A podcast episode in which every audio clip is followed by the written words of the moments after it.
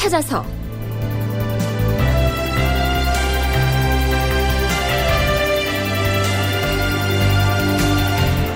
제 554편 회관왕. 그는 누구인가? 극본 이상락 연출 김태성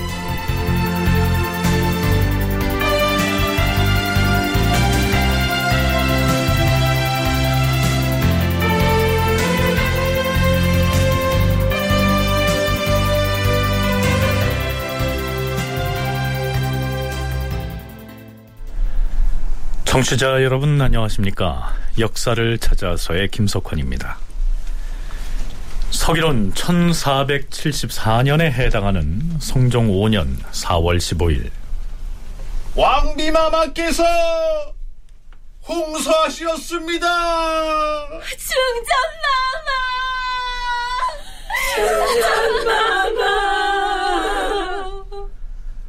공해왕후 한씨가 사망을 합니다 한명회의 딸로서 12살의 어린 나이에 당시에 자산군이었던 어린 성종과 혼인을 맺었던 것인데요. 이 성종과의 사이에 소생이 없는 상태에서 19 나이에 세상을 떠난 것이죠. 공해왕후의 행적을 기록한 지문의 일부를 소개하자면 이렇습니다.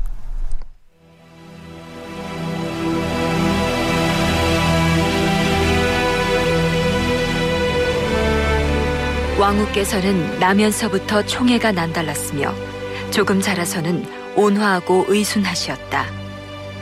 세조 2년에 세조대왕께서 우리 주상전하를 자산군으로 봉하고 배피를 가리실 때 뜻에 맞을 만한 사람이 없었는데 왕후께서 덕용을 지녔음을 알고 불러보고서 혼인을 정하시어 그해 정월 12일에 예를 이루었다.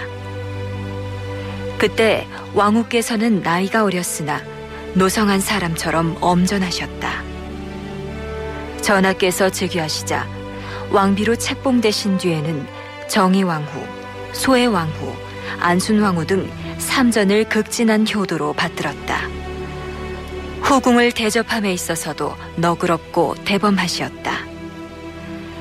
지난해 7월에 왕후께서 병환으로 한명회의 집으로 옮겨 거처하시니 주상께서 하루 걸러 거둥하여 애써 약을 드리도록 이르셨다.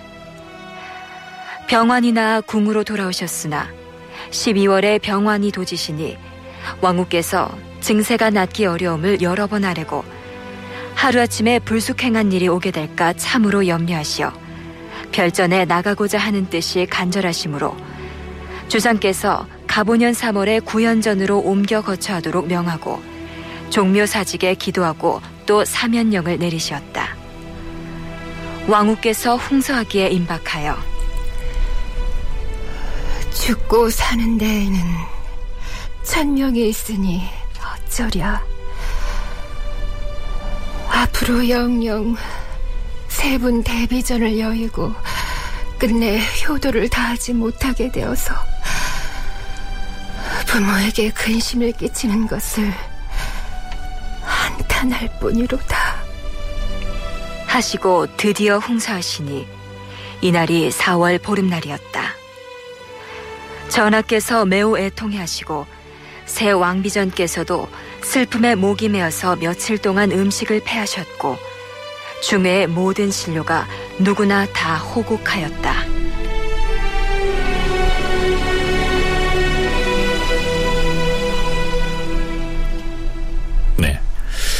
이러한 지문의 내용으로 봐서 성종과 공해 왕후는 금실이 매우 좋았던 것으로 보입니다. 이때 성종은 공해 왕후보다 두 살 어린 만 17이었는데요. 그 어린 나이에 왕비와 사별하게 됐으니까 성종에겐 그 충격이 작지 않았을 것으로 보입니다. 어떤 연구자는 이때 공해 왕후와의 사별이 이후 성종의 남녀관에도 큰 영향을 미쳤을 것이라고 분석을 하기도 합니다. 서울대 규장각 송웅섭 선임연구원의 얘기입니다. 공해왕후가 장수해서 오래 살았다면 아무래도 뭐 정식 부인 둘을 어, 얻지는 않았을 거고 그래서 이제 자녀가 이제 줄었을 수도 있고 또 뭐 한 명에 따르기 때문에 또 그가 또 더 좀 조심스러울 수도 어, 있었겠지만 어쨌든 뭐 그건 가정이기 때문에 뭐라고 얘기는 할 수는 없습니다. 어, 다만 이제 공해왕후의 사망이 결국 이제 패비윤 씨를 알고 있는 또 다른 어, 왕비를 맞이해야 했고 또 패비가 되는 과정에서 정현왕후가 또 두 번째 계비로 들어서게 되는 이런 상황들이 이제 겹쳐지게 되면서 본의 아니게 이제 여자 문제가 불거지고 있는 그렇기 때문에 아마도 성종에 대한 어떤 시선 속에는 여인과 관련된 이런 얘기가 좀 상대적으로 많아질 소지가 있지 않은가. 네, 지난 시간에도 살펴봤듯이 성종은 학문을 좋아하는 호학군주로 정평이 나 있는데요. 하지만 그 명성에 맞지 않게 매우 복잡한 여성관도 보이죠. 그 배경에는 공해왕후의 요절이 어느 정도 영향을 미친 것으로 보입니다. 그런데요, 경희대 한춘순 교수의 의견은 또 이렇습니다. 제가 찾아본 결과 성종 1년에 벌써 수구의 홍 씨가 이 수구의 홍 씨는 7남 3녀를 출산을 하거든요. 성종 1년에 이미 수구의 홍 씨가 궁중에 들어옵니다. 그러니까 궁중에 들어왔다는 것 자체가 뭐 그때 당장에 출산을 하고 이런 것은 아니지만 이미 후궁을 성종 즉위한 이후부터 지속적으로 드리고 있다라는 걸 시사받을 수가 있고요. 또 성종 10년에는 구세인 권 씨가 수기의 예로 들어와서 수건으로 승격이 됩니다. 그러니까 성종 1년에도 벌써 이미 후궁 예비 후보가 들어와서 생활하고 있었고 성종 10년에도 9살 구세인 후궁의 후보가 들어온 것을 볼 때에 성종이 13살 어린 나이에 즉위를 했는데 즉위하자마자 후궁을 들이기 시작한 것은 조속히 왕자를 생산해서 후계 구도를 튼튼히 하기 위한 대비 등의 배려였지 성종 자신의 의지가 아니었다는 얘기입니다. 그리고 나중에 다루겠지만 야사에 나오는 것처럼 성종이 잦은 술자리를 가지고 황음을 일삼은 것처럼 묘사된 부분 역시 성종의 편을 들어서 해명을 하자면 대비를 세 명이나 받들어야 했고 노 대신들을 배려해야 했던 환경을 참작해야 한다. 송웅섭 연구원의 견해는 그러합니다. 성종에게는 3대비가 있어요. 정의왕후와 예종비와 자신의 모친 아, 이 3대비가 있기 때문에 아무래도 이 3대비를 위한 연회가 많을 수밖에 없고 또 이제 그 노 대신 공신들이 상대적으로 초반까지는 많이 있었기 때문에 또 그들을 위한 자리들 또 이제 본인이 선택된 군주이기 때문에 종신들과의 우호적인 관계를 유지하기 위한 연회들 이런 것들이 상대적으로 좀 어, 학문을 좋아했던 군주임에도 불구하고 어, 그러한 기회들을 연애를 자주 할 수 있게 하는 계기가 되지 않았을까. 뭐 그런 차원에서 보면 어떤 이런 여인과 관련된 부분들에 있어서도 연관되는 부분들은 없지 않을 것 같다.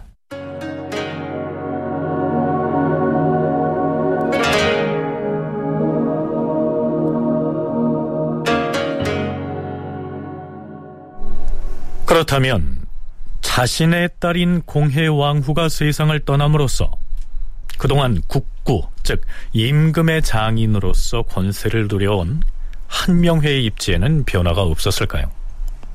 한명회는 공해 왕후가 사망하자마자 슬픔에 겨워하며 대비를 찾아갑니다. 대비 마마, 노신이 너무 오래 살았나 봅니다. 상당구는 어찌 그런 말씀을 하시는 게요? 노신이 죽지 않고 이 나이까지 살다 보니 생전에 이런 대고를 치르나 봅니다.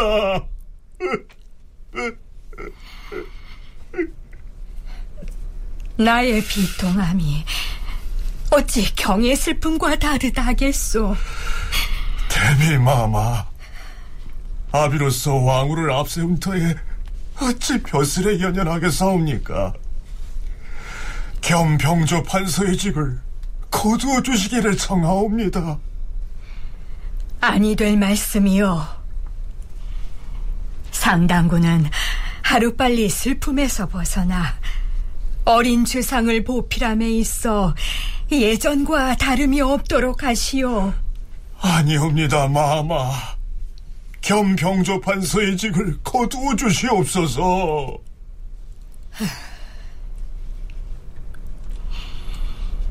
정이 그러하시다면 겸판서를 바꾸어서 좌의정을 제수하도록 하겠소. 아니, 좌상이라니요. 어인 말씀이시옵니까?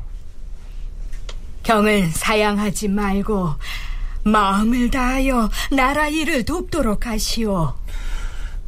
망극하옵니다, 대비마마.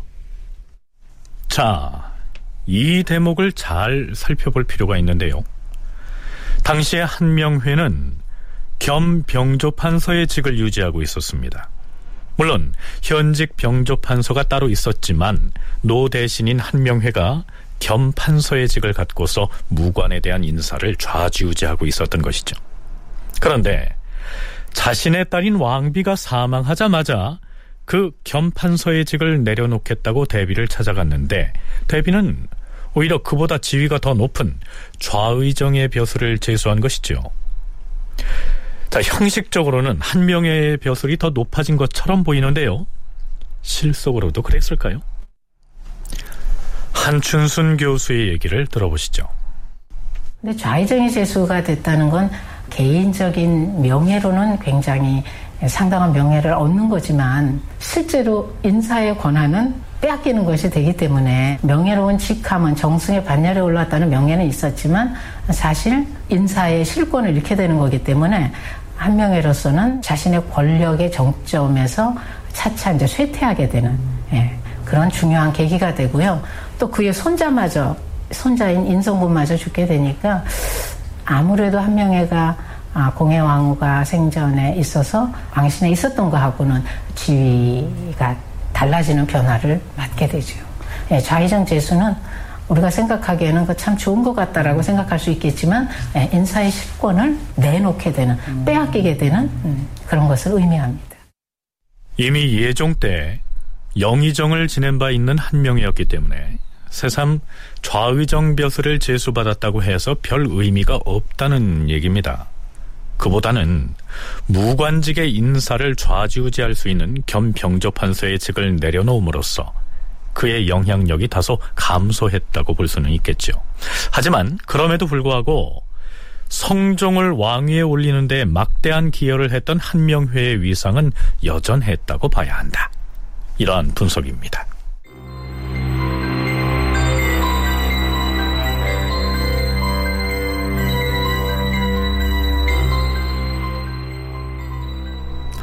화제를 좀 바꿔보겠습니다. 조선 왕조의 역대 임금을 순서대로 얘기할 때 우리는 흔히 그 국왕들의 머리 글자를 따서 태정, 태세, 문단세, 예성, 연중, 인명선 뭐 이런 식으로 나열을 합니다. 그렇다면 여러분은 조선시대 국왕 중에서 덕종이라는 임금의 이름을 들어보셨습니까? 못 들어보셨다고요. 그렇다면 회관왕이라는 왕호는 들어보셨습니까? 아마 들어보신 분이 드물 것입니다. 하지만 그런 왕이 있었습니다. 종묘에도 그 위패가 모셔져서 후대 왕이 그 제사를 받들기도 했는데요. 자, 몇 대의 왕이었냐고요? 지금부터 탐색을 해보기로 하죠. 예종이 갑작스럽게 사망을 하자 어린 자산군을 내세워서 서둘러 왕위를 이어받기는 했는데요. 이 어린 임금, 즉 성종의 아버지를 과연 어떻게 대우할 것이냐 하는 점이 문제로 대두되게 됩니다. 성종 주기 초기에 있었던 논란을 소개하자면 이렇습니다. 대비마마 제왕이 대통을 계승하면 사친을 돌볼 수 없다 하는 것은 이미 명백한 사실이옵니다. 의경세자를 황백구라 일컫되 이름은 부르지 아니하며 전하께서는 스스로를 효질이라고 일컫는 것이 의리에 타당하옵니다. 하오나 의경이 이미 세자가 되었고 다른 작호는 없사오니 존숭할 만하옵니다. 마땅히 왕으로 주승하여 시호를 올리고 별도로 사당을 세워야 할 것이옵니다. 의경세자의 능은 시호에 따라 칭호를 삼아야 할 것이나 임금이 아니었으므로 종이라고 일컫지는 말아야 할 것이며 관에서 제사를 지나게 하되 제사를 주관할 만한 사람을 별도로 의논하여 그로 하여금 세습하도록 하시옵소서. 대비마마. 자고로 남의 후사가 된 자는 후사로 한 분을 일컬어 부모라 하고 그 낳은 부모를 일컬어 백숙 부모라고 한다. 라고 하였사오니 이는 천지불변의 대의 이유입니다. 그러나 자기를 낳은 의리가 지극히 높고 지극히 크니 그 사은을 어찌다 끊을 수야 있겠사옵니까? 마땅히 특수한 칭호를 제정하여 그 자손으로 하여금 자코를 물려받아 제사를 받들도록 한다면 대통에도 문제가 없을 것이옵고 자기를 낳은 부모에게도 또한 존숭의 도리를 다하게 될 것이옵니다. 대비마마, 정컨대 옛 제도에 의거하여 의경세자를 소급 책봉하여서 의경왕으로 삼고 황백고라 일컫도록 하시옵소서. 충문에는 효질이라 일컫고 월산 대군으로 하여금 제사를 받들도록 하는 것이 마땅할 곳이옵니다. 이와 같이 한다면 사람의 정리에도 편안하고 옛날의 예절에도 합당할 것이옵니다. 하오나 신은 삼가 살펴보건대 의경 세자는 마땅히 종으로 일컬어서 왕으로 봉하고 그 묘를 승격시켜 능으로 삼고 별도로 사당을 세워야 할 것이오며 충문에는 황백고 질자신이라 일컫는 것이 마땅할 것이옵니다. 아니옵니다. 종으로 일컬어서는 아니되옵니다. 종으로 일컬어 존승하여야 마땅하옵니다. 자, 이게 무슨 얘기인지 얼른 이해가 안 갈 텐데요. 자, 우선은 한춘순 교수의 얘기 먼저 들어보시죠. 성종이 예종의 뒤를 이어서 승계한 것이었기 때문에 또다시 자기 사친을 왕으로 그 추존한다는 것이 조선시대에서는 그 전례가 없었고요. 그래서 여러 가지 논란이 따르게 됩니다. 관료들이 중국의 예를 어, 많이 한다거나 또는 이제 고려나 그 원나라의 예까지도 어, 원용을 해서 자신들의 주장을 이게 의리상 맞는 일이냐 이런 거를 주장하는 이론의 근거로 삼게 됩니다. 근데 사친을 왕으로 추존하는 것은 의례상으로 정당하다고 보기는 어렵고요. 왜냐하면 일단은 예종을 아버지라고 이렇게 지칭을 했기 때문에 그러니까 사친은 그 왕실의 계보에서는 이제 밀려나는 게 되는 것이죠. 잠깐 세조 때로 거슬러 올라가서요. 왕실의 혈연 관계를 다시 짚어보자면 이렇습니다. 세조는 자신이 왕위에 있을 때 맏아들, 즉 적장자를 세자로 책봉한다. 그가 바로 의경세자이다. 의경세자는 명나라로부터 공식적으로 세자 책봉을 받은 인물이다. 그런데 이 의경세자는 월산군과 자산군 등 두 아들을 낳은 뒤에 아버지인 세조보다 먼저 세상을 떠나버린다. 그 얼마 뒤에 세조가 사망하자 죽은 의경세자의 동생이 왕위에 올라 예종이 된다. 그런데 예종은 왕위에 오른 지 1년 남짓 만에 사망한다. 이때 예종의 아들 제한대군이 있었지만 나이가 어렸기 때문에 순서로 보면 의경세자의 맏아들인 월산군이 왕위를 이어받아야 했으나 한명회의 사위였던 의경세자의 둘째 아들, 즉 자산군이 왕위에 올라 성종이 된 것이다. 그런데 문제는 성종의 아버지인 의경세자는 세자 시절에 사망해 버렸기 때문에 임금의 자리에 오른 적이 없다는 사실입니다. 이때까지 조선 왕실에서 왕의 아버지가 왕이 아닌 경우는 성종의 경우가 처음이었습니다. 그렇다면 성종은 자신의 친아버지인 의경 세자를 뭐라고 불러야 하고 또 제사는 어떻게 모셔야 할까요? 아들인 성종이 현재 국왕인데 그의 친아버지를 의경세자 이렇게 부른다면 조금 이상하지 않습니까? 그래서 덕종이라고 해야 한다. 아니다. 왕위에 오른 적이 없으니까 종자를 붙여서는 안 되고 그냥 의경왕이라고만 해야 한다. 이런 논란이 있었던 것이죠. 앞에서 소개한 대신들의 발언 중에서 남의 후사가 된 자는 후사로 한 분을 일컬어 부모라 해야 한다. 이런 내용이 있었죠. 이게 무슨 얘기냐 하면 성종은 예종으로부터 왕위를 물려받았기 때문에 왕도 정치의 예에 따르자면 예종을 아버지라고 불러야 옳습니다. 그렇다면 자신의 친아버지였던 의경세자는 큰아버지를 의미하는 황백고가 되겠죠. 이렇게 되면 의경세자는 더 이상 성종의 아버지가 아니므로 그 제사는 성종의 형인 월산군이 지내게 됩니다. 만일에 이 성종이 직접 제사를 지내게 된다면 그는 충문에서도 스스로 아들이라고 해서는 안 되고요. 조카를 의미하는 질자 혹은 효성스러운 조카를 뜻하는 효질이라고 해야 한다.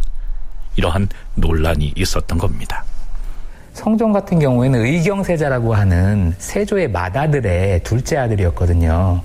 그리고 그 의경세자는 예종의 친형이기도 하죠. 그리고 세자라고 하는 명호를 보면서도 알 수 있듯이 이미 중국으로부터 세자의 책봉을 받은 사람이에요. 그러니까 예종의 친아들은 아니지만 어떤 면에서 보면은 그 정상적으로 오래 살았으면 의경세자가 왕이 됐을 것이고 사실 그래서 다른 경우하고는 조금 더 다른 모습들이 있었던 것이죠. 그러니까 부묘라든가 왕으로 추승하려고 하는 어떤 그런 입장에서도 의경세자가 가지고 있는 어떤 이러한 특징들 때문에 좀 더 더 강경하게 그 뭐 예법에 문제가 될 수도 있지만 그래도 이건 다른 케이스다라고 이제 얘기가 할 수가 있었던 것이고 이런 복잡한 사정이 얽혀 있었던 것입니다.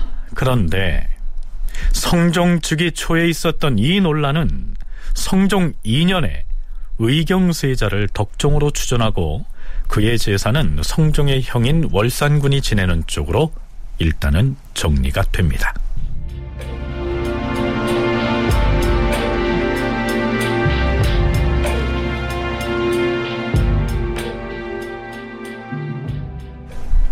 성종이 즉위한 지 5년째 되던 성종 5년 8월 13일 성종이 승정원에 다음과 같은 내용의 교지를 내립니다.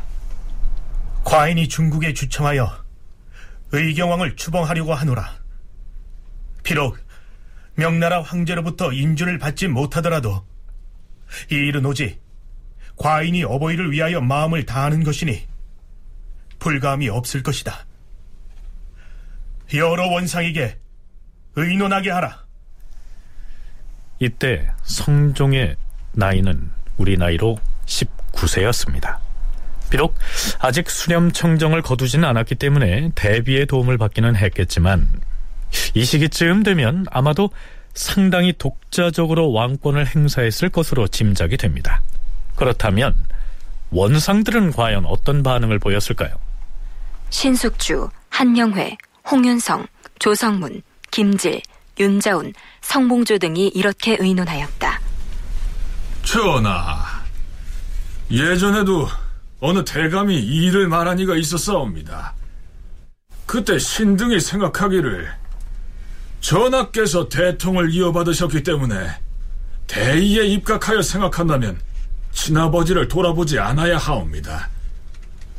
그런 이유로 즉위한 초년에는 갑자기 왕으로 추존하기를 청한다는 것이 진실로 미안한 일이었사옵니다.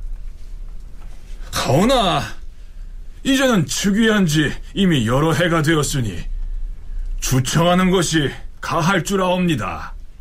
그러자 정인지와 정창수는 이렇게 의논하였다.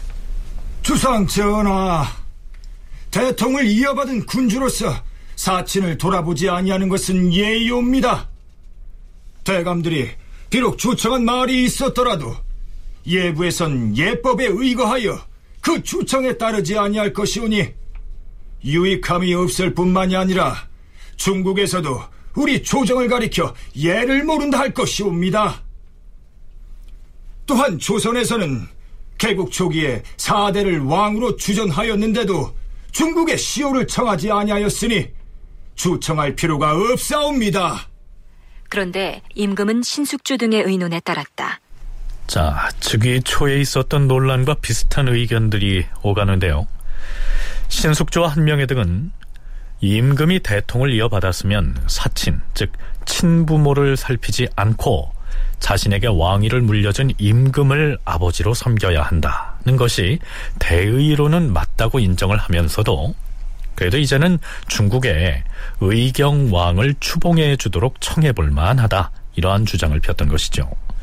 이에 반해서 정인지와 정창소는 중국에 그런 주청을 해봤자 오히려 조선은 예의를 모른다 하는 꾸중만 들을 것이라고 반대합니다. 그런데 성종은 신숙주 등의 의견을 좇아서 중국에 사신을 보내겠다고 천명을 합니다. 추송이다 할지라도 중국으로부터 이제 책봉을 받는 것은 이제 필요한 절차라고 얘기할 수가 있고요. 이제 다만 성종의 경우에는 법통상으로 보면 예종의 뒤를 잇는 것이거든요. 어, 그렇기 때문에 죽은 의경세자, 본인의 부친, 사친이죠. 이런 사친을 어, 이렇게 왕으로 추승하는 거에 있어서는 예에 있어서 문제가 될 수 있는 부분입니다. 그러니까 한마디로 얘기해서 양자로 갔는데 양자로 간 그 부친을 더 공경하기보다도 자기의 생부를 더 뭐 기리는 뭐 이런 모습이 문제가 될 수 있듯이 인정상으로는 그런 부분들이 충분히 이해가 될 수 있지만 어쨌든 예종의 법통을 잇고 있는 성종이 자신의 부친을 그 추승하는 거는 예법상에서 문제가 있어서 어, 이 부분이 이제 논란이 될 수가 있었던 것이죠. 그로부터 열흘쯤이 지난 성종 5년 8월 24일 중국에 사신을 보내서 성종의 아버지인 의경세자를 정식으로 왕으로 추존하는 문제를 두고 경론이 벌어집니다. 먼저 예문관에서 반대의 목소리를 내는데요. 그 내용은 이렇습니다. 주상 전하, 신등이 듣건데 장차 우의정 김지를 중국에 보내서 의경왕의 시호를 청하려고 한다 하니 신등은 생각하건대 전하께서 만극한 은혜를 추모하는 마음을 스스로 그만둘 수 없어서 존숭하는 도리를 다함으로써 정성과 효도로 펴보자 하시니 감격의 눈물을 감추지 못하겠사옵니다. 하오나 신등이 생각건대 사신을 보내서 주청하는 것은 의리 합당하지 않사옵니다. 예 이르기를 남의 후계가 된 자는 그의 아들이 된 것이니 사친을 돌아보아서는 아니 된다고 하였사옵니다. 그 까닭은 공경하고 사랑하는 마음이 만약 양쪽으로 나누어지면 아니 되기 때문이옵니다. 그러므로 한나라 선제는 효소제의 후계가 되어 끝내 위태자 사황선을 추천하지 아니하였사옵고 광무제는 위로 원제를 계승하였으나 역시 거록 남돈군을 추천하지 아니하였사오니 이 두 임금은 후하게 할 곳에 박하게 한 것이 아니오라 의리에 감히 그럴 수가 없기 때문에 하지 않은 것이옵니다. 전하 전하께 없어 대통을 이으신 지 무릇 6년이 되었사옵니다. 이제는 천지 산천 사직의 신과 하늘에 계신 조중의 영이 전하를 예종의 후사라고 하지 않는 이가 없사오며 전하도 사친을 돌아보아서는 아니 되기 때문에 의경세자를 위하여 따로 사당을 세우고 의경왕으로 추존하며 그 후계자로 하여금 제사를 받들게 하였사옵니다. 이것은 온 나라 시민이 모두 예에 적합함을 알고 있사오며 일이 순서대로 된 것이 이보다 나을 것이 없사옵니다. 하운데 이제 이르러 아무런 연유도 없이 사신을 보낸다면 황제가 반드시 이상하게 생각할 것이옵니다. 만일에 주청을 하였다가 황제의 허락을 얻지 못한다면 이는 곧 황제가 의경왕을 왕으로 삼는 것을 허락하지 않는 것이 되옵니다. 황제가 왕으로 삼기를 허락하지 않으면 전일에 우리가 추존하였던 호를 그대로 두기도 차마 못할 것이었고 그렇다고 호를 낮추는 것도 차마 못할 것이온데 일이 만약 이렇게 된다면 저라는 장차 어떻게 처리하시겠사옵니까?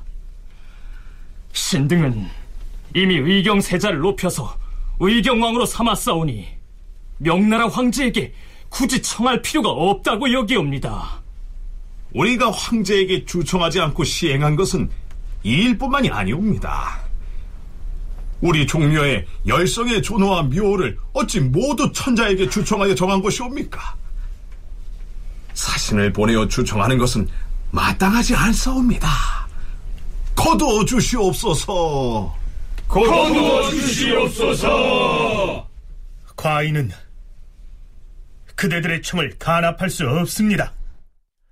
신료들의 반대 상소도 그 내용이 대단히 매섭지만 그것을 받아들이지 않겠다는 성종의 의지도 완강한데요. 자, 여기서 잠깐. 의경세자에게 왕의 시호를 추존하겠다는 것은 순전히 성종의 의지로만 추진된 일일까요? 성종이 독자적으로 추진할 수 있는 문제가 아닙니다. 대비가 전면에 나서서 성종하고 함께 정사를 보지 않았다고 그래서 대비가 아무것도 안 하고 성종에게 맡겼다고 이렇게 생각하는 건 곤란할 것 같고요. 그 대비는 성종이 즉위한 후 2년까지는 전부 성종과 함께 자리를 같이 해서 정사를 듣고 현안을 의논하고 결정을 내립니다. 거의 대비가 결정을 내렸다고 봐야 되죠. 그리고 원상이 뭐 많은 권력을 가지고 원상이 국가 정책을 좌지우지했다 이런 주장도 있지만은 사실은 대비가 정책을 아뢰는 경로는 여러 가지 방법이 있어요. 이 무렵이 되면 물론 성종이 어느 정도 왕권을 독자적으로 행사했겠지만 이런 중대사를 혼자 추진했을 가능성은 희박하다는 얘기입니다. 나흘 뒤인 8월 28일 신숙주가 성종에게 이렇게 말합니다. 전하, 일전에 예문관에서 상수한 것을 보아하니 그 내용이 참못 불순하옵니다. 주상께서 즉위하신 초기에는 친부이신 의경세자를 왕으로 추존하도록 청하는 것이 사정이 어려워서 실행하지 못하였사오나 이제는 청할 만 하옵니다. 또한 만일에 국내에서는 의경왕으로 일컫는데 중국에서는 세자로 일컫는다면 칭호가 같지 아니하므로 부득이하여 추존하려는 것이 아니옵니까? 하운데 예문관에서 올린 상소를 보면 중국의 여태자에 관한 일을 인용하여 말하고 있어온데 여태자는 종묘 사직의 죄를 얻었으므로 우리 의경왕에게 비교할 것이 아니옵니다. 뿐만 아니라 여기 중국이 우리를 무식하다 할 것이라고 하였사오니 청컨대 이 불손한 상소문을 올린 자들을 부르시어서 그 실정을 물으시옵소서.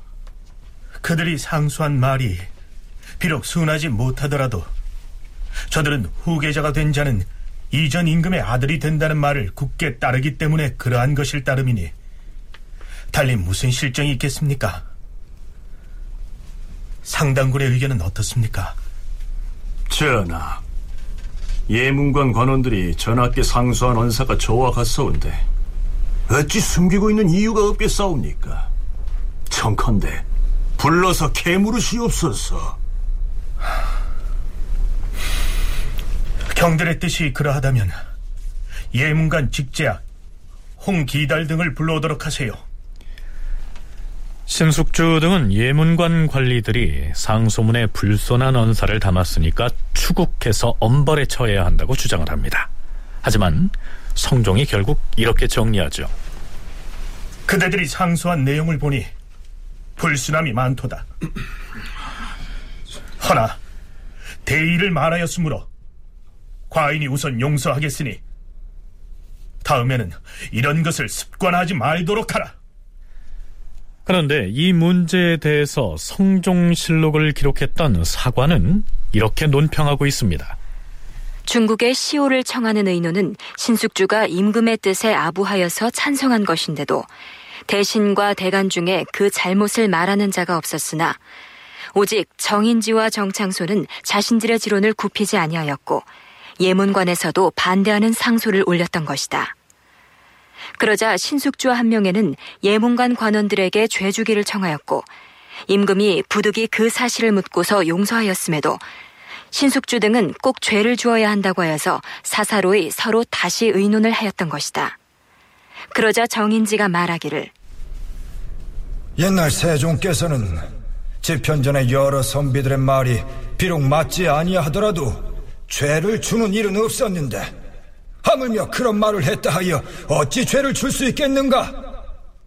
그러자 신숙주가 마지못해 그만두었는데 그 당시에 도대체 간관들은 두려워서 웅크리고 앉은 채 한 사람도 말하는 자가 없었으니 참으로 그들은 복록만 받아 챙기려는 자들이라 아니할 수 없을 터이다.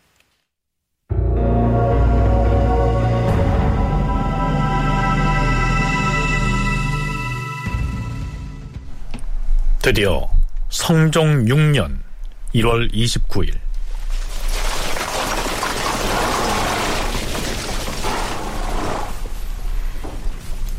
북경에 갔던 주문사 김질과 부사 이계손이 돌아왔다. 임금이 모화관으로 나가서 황제의 칙서를 맞이하는 의식을 가졌다. 황제가 칙서에서 이렇게 일렀다. 조선 국왕의 주문을 잘 받아 읽었도다. 왕의 부친인 이휘는 먼저 세자에 봉해졌으나 일찍이 죽고 왕의 모친인 한씨는 살아있으나 모두 명호를 얻지 못하였도다. 본시 왕통을 계승한 자는 자신의 친부를 돌아볼 수 없게 되어 있으나 부모를 현양하려는 생각이야 어찌 그만두게 할 수 있겠는가? 짐은 그대의 효성스런 마음을 잘 알겠도다. 하여 죽은 의경세자 이휘를 추봉하여 조선의 국왕으로 삼고 그 시호를 회관이라 하며 부인 한씨를 봉하여 회관 왕비로 삼노라. 그리고 고명과 아울러 왕비의 관복을 하사하니 기꺼이 받으라. 이때 명나라의 황제는 성화제, 즉 헌종이었는데요. 성종의 뜻을 받아들여서 의경세자를 조선 국왕으로 추봉하고 그 시호를 회관이라고 정해줌으로써 의경세자는 공식적으로 세자의 명칭을 벗고 회관왕이 된 것입니다. 성종이 즉위하자마자 제기됐던 의경세자의 추승과 관련된 문제가 이제 와서야 결실을 봤다고 할 수 있겠죠. 송웅섭 연구원의 얘기입니다. 성종의 어떤 정통성을 또는 성종의 위상을 좀 더 이제 높이는 방식으로 추승의 문제들은 이전부터 있었고 다만 이 시기에 오면은 한 5년 정도라고 하는 시점은 중국으로부터 그런 것들을 이제 책봉을 받고 하는 그 시간이 좀 걸렸던 것 같아요. 그래서 5년 무렵에 다시 조금 더, 더 추가를 하고 있었던 것이죠. 더 이제 의경세자, 이제 성종의 아버지를 더 추승하는 데 있어서의 절차들이 또는 이제 한 단계 한 단계 더 높아가는 그 시점이라고 얘기할 수 있습니다. 전혀 없었던 것이 아니고 이때부터 시작되는 것이 아니고 이전부터 해왔던 것이 조금 더 이제 추가가 되고 있는 양상이었다.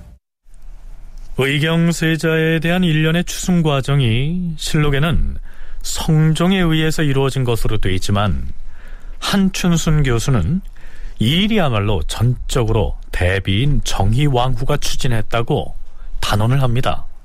정책을 듣고 정책이 전달하고 그것을 결정하는 구조는 변하지가 않습니다. 단지 성종의 정치적인 입장을 세워주기 위해서 그렇게 하는 것일 뿐이지요. 그래서 이런 의경왕을 추봉하고 회관왕의 그 중국에 가서 이런 시호를 받아오고 이런 문제는 아무리 성종이 뭐 10세 후반이 돼서 또 경연에서 공부를 열심히 해서 굉장한 실력을 닦았다고 하더라도 독자적으로 추진할 수 있는 문제가 아니고요. 이거는 대비가 한 것이 분명하고 대비가 왕실에 관련된 여러 가지 전례 문제 이런 걸 한 건 너무나 많습니다. 이건 성종이 한 게 아니라 예, 대비의 의중입니다. 네, 그럼에도 불구하고 이때쯤 되면 성종이 대비나 혹은 원상으로 상징되는 훈구 대신들의 영향권으로부터 일정 부분 벗어나서 국왕으로서의 독립성을 상당히 갖췄고 아버지인 의경세자의 추승 과정을 통해서 이러한 의지가 크게 발휘됐다. 이렇게 볼 수 있겠죠.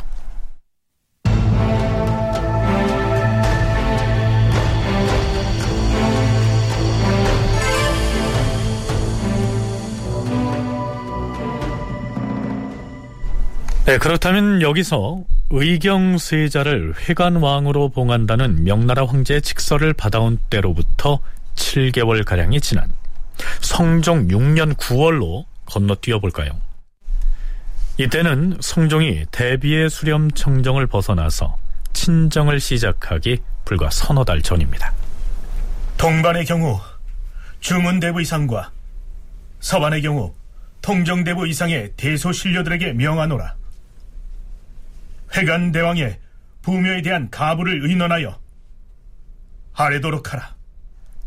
쉽게 말해서 일정 관 등 이상의 동반과 서반, 즉 문무 관리들에게 회관 왕의 부묘에 대해서 의논하도록 명을 내린 것입니다. 그렇다면 이 부묘라는 것이 무엇일까요? 죽은 왕의 신위를 종묘에 모시는 것을 일컫습니다. 그러니까 성종이 본래 왕이 아니었던 자신의 아버지 의경세자에 대해서 중국에 사신을 보내서 회관이라고 하는 시호를 받아옴으로써 결국 회관 왕으로 추승하는 데에는 성공하지 않았습니까? 그런데 거기에서 한 걸음 더 나아가서 바로 그 회관왕의 위패를 임금들의 신의를 모신 종묘에다가 당당하게 모셔놓고 제사를 지내고 싶다. 그러니까 종 3품 이상의 관리들을 참여시켜서 찬성하는지 반대하는지 의논을 해봐라. 이렇게 명을 내린 것이죠. 그 추승하려고 하는 입장에서 봤을 때 부묘는 모든 절차의 이제 완성 단계라고 얘기할 수 있습니다. 그래서 왕으로서의 어떤 추승과 그런 것들을 이제 종묘에 그의 신주를 이제 모심으로써 거의 이제 추승의 거의 끝 단계를 이루는 것이 이제 부묘라고 얘기할 수 있고 그래서 부묘를 추진했던 입장 속에서는 이제 그 회관왕이라고 하는 회관이라고 하는 시호를 이제 명으로부터 이제 받은 뒤에 아, 부묘까지 이제 이루려고 하는 시도를 하고 또 그러다 보니까 예법에 어긋나는 일이다라고 하는 입장을 갖고 있는 사람들이 거기에 대해서 반대를 하고 또 이제 또 찬성을 하고 뭐 이런 과정에서 이제 논란이 더 많아질 수밖에 없었던 것이죠. 자, 그럼 이번엔 어떤 의견들이 나왔는지 그리고 어떤 사람들이 회관왕을 종묘에 부묘하는데 찬성하거나 혹은 반대를 했는지 그 논의 과정을 살펴보죠. 회관대왕의 부묘에 대한 가불을 의논하니 영의정 정창손, 좌의정 한명회, 창녕부원군 조성문, 무송부원군 윤자운, 우의정 윤사흔, 광산부원군 김국광, 명중추부사 김수온, 판중추부사 이석형 등은 이렇게 의논하였다. 전하, 옛 한나라와 당나라 이후로 제왕들의 반기 손자가 대통을 잇게 되면 자신의 친부, 즉 사친을 돌보지 아니하고 별도로 사당을 세워서 임금이 아닌 다른 사람으로 하여금 제사를 주관하게 하여 싸웁니다. 그동안 회관 대왕은 월산 대군이 제사를 받들어 모셔왔사오니 이제 와서 종묘에 모셔서 제사를 지내는 것은 제도에 맞지 않사옵니다.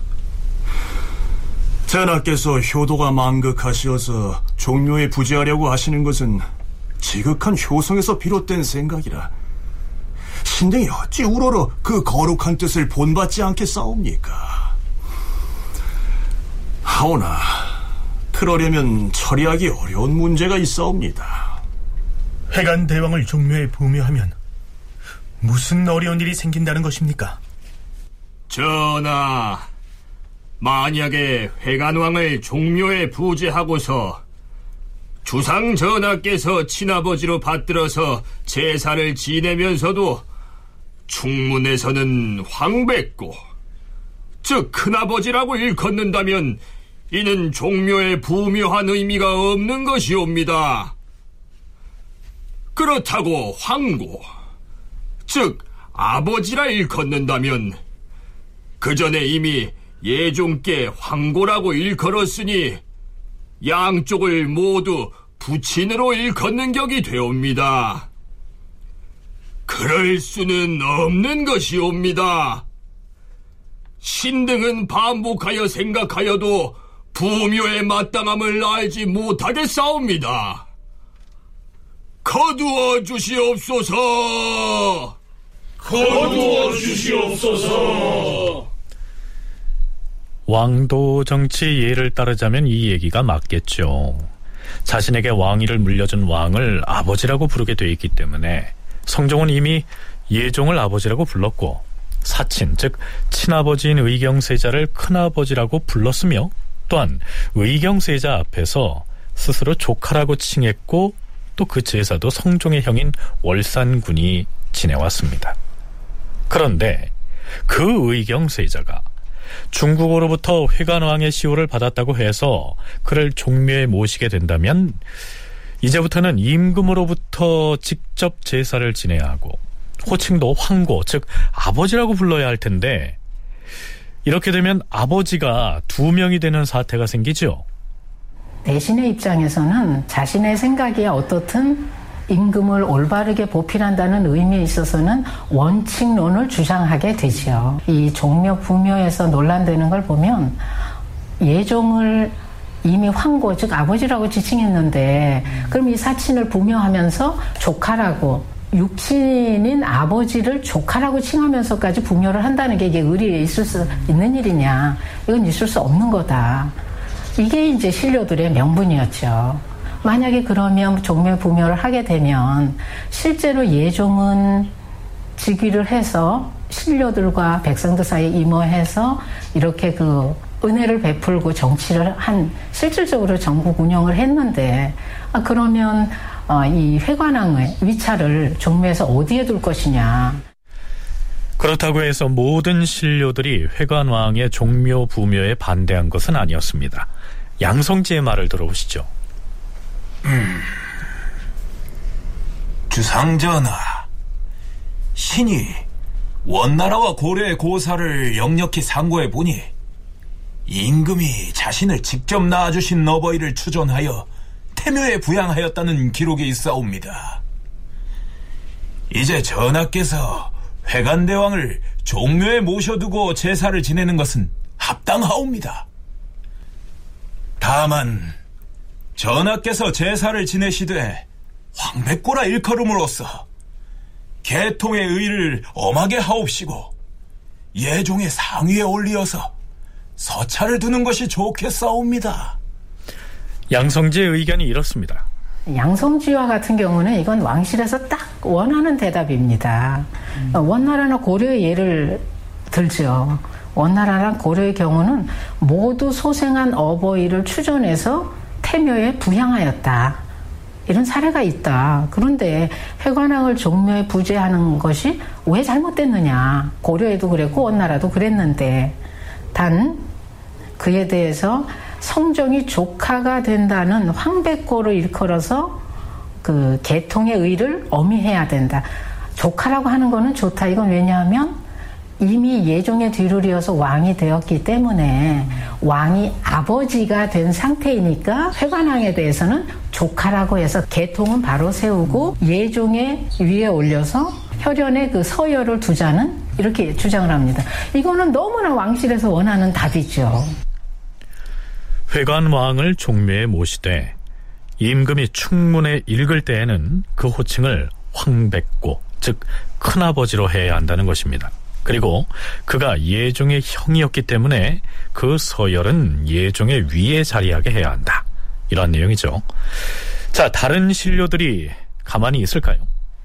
좌참찬 서거정, 무령군 유자광, 판한성부윤 권감, 호조참판 정란종, 행첨지 중추부사 이봉 등이 말하였다.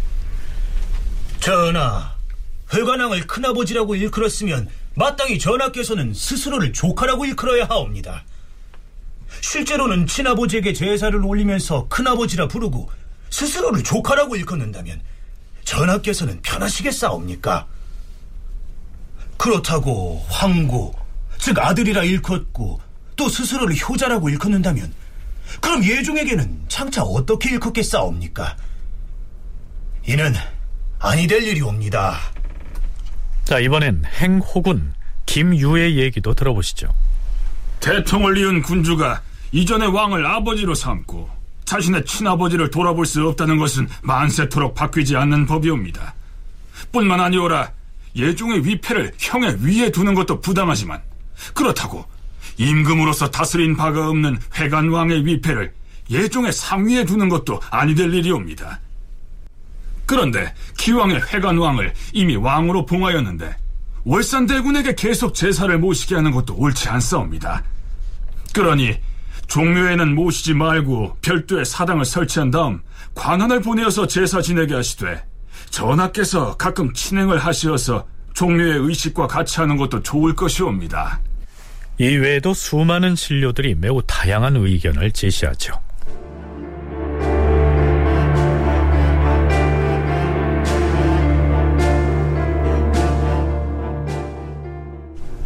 며칠 뒤 그동안 회관왕의 부묘에 대해서 여러 신료들의 논의를 지켜보고만 있던 대비가 그 논쟁에 끼어듭니다.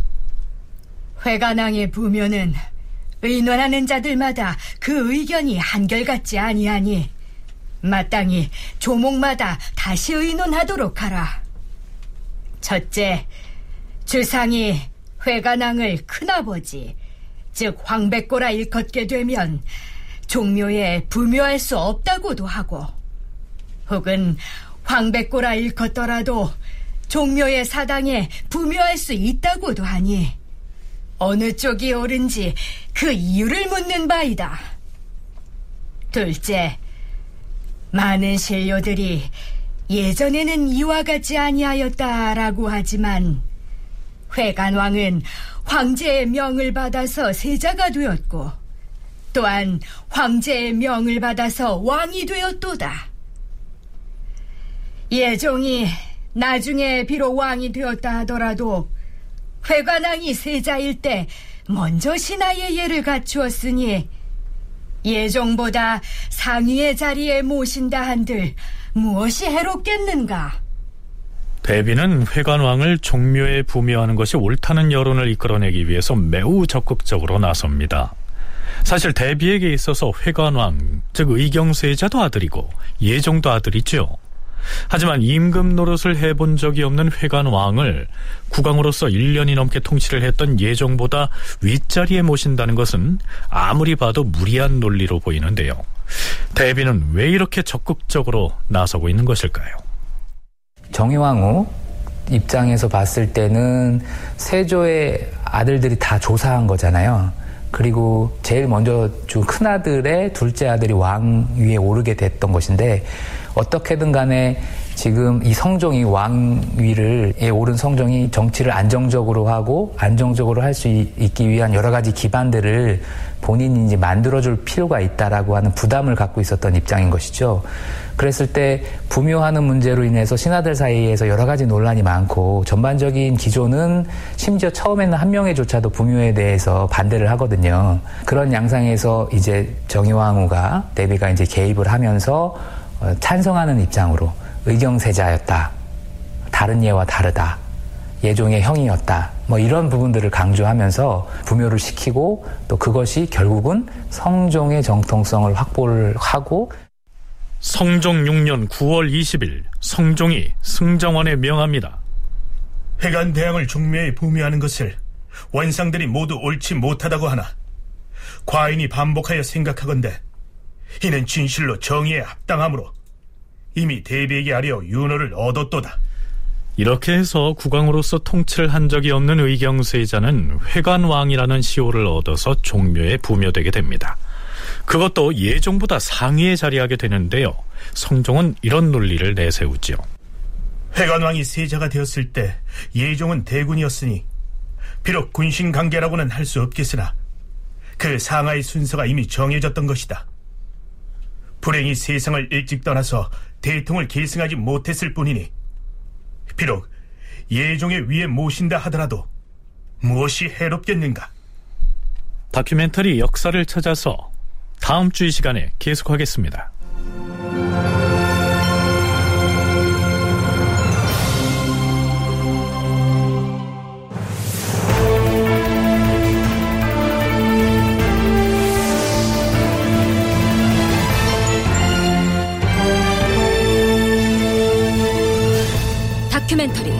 역사를 찾아서 제 554편 회관왕 그는 누구인가 이상락 극본 김태성 연출로 보내드렸습니다.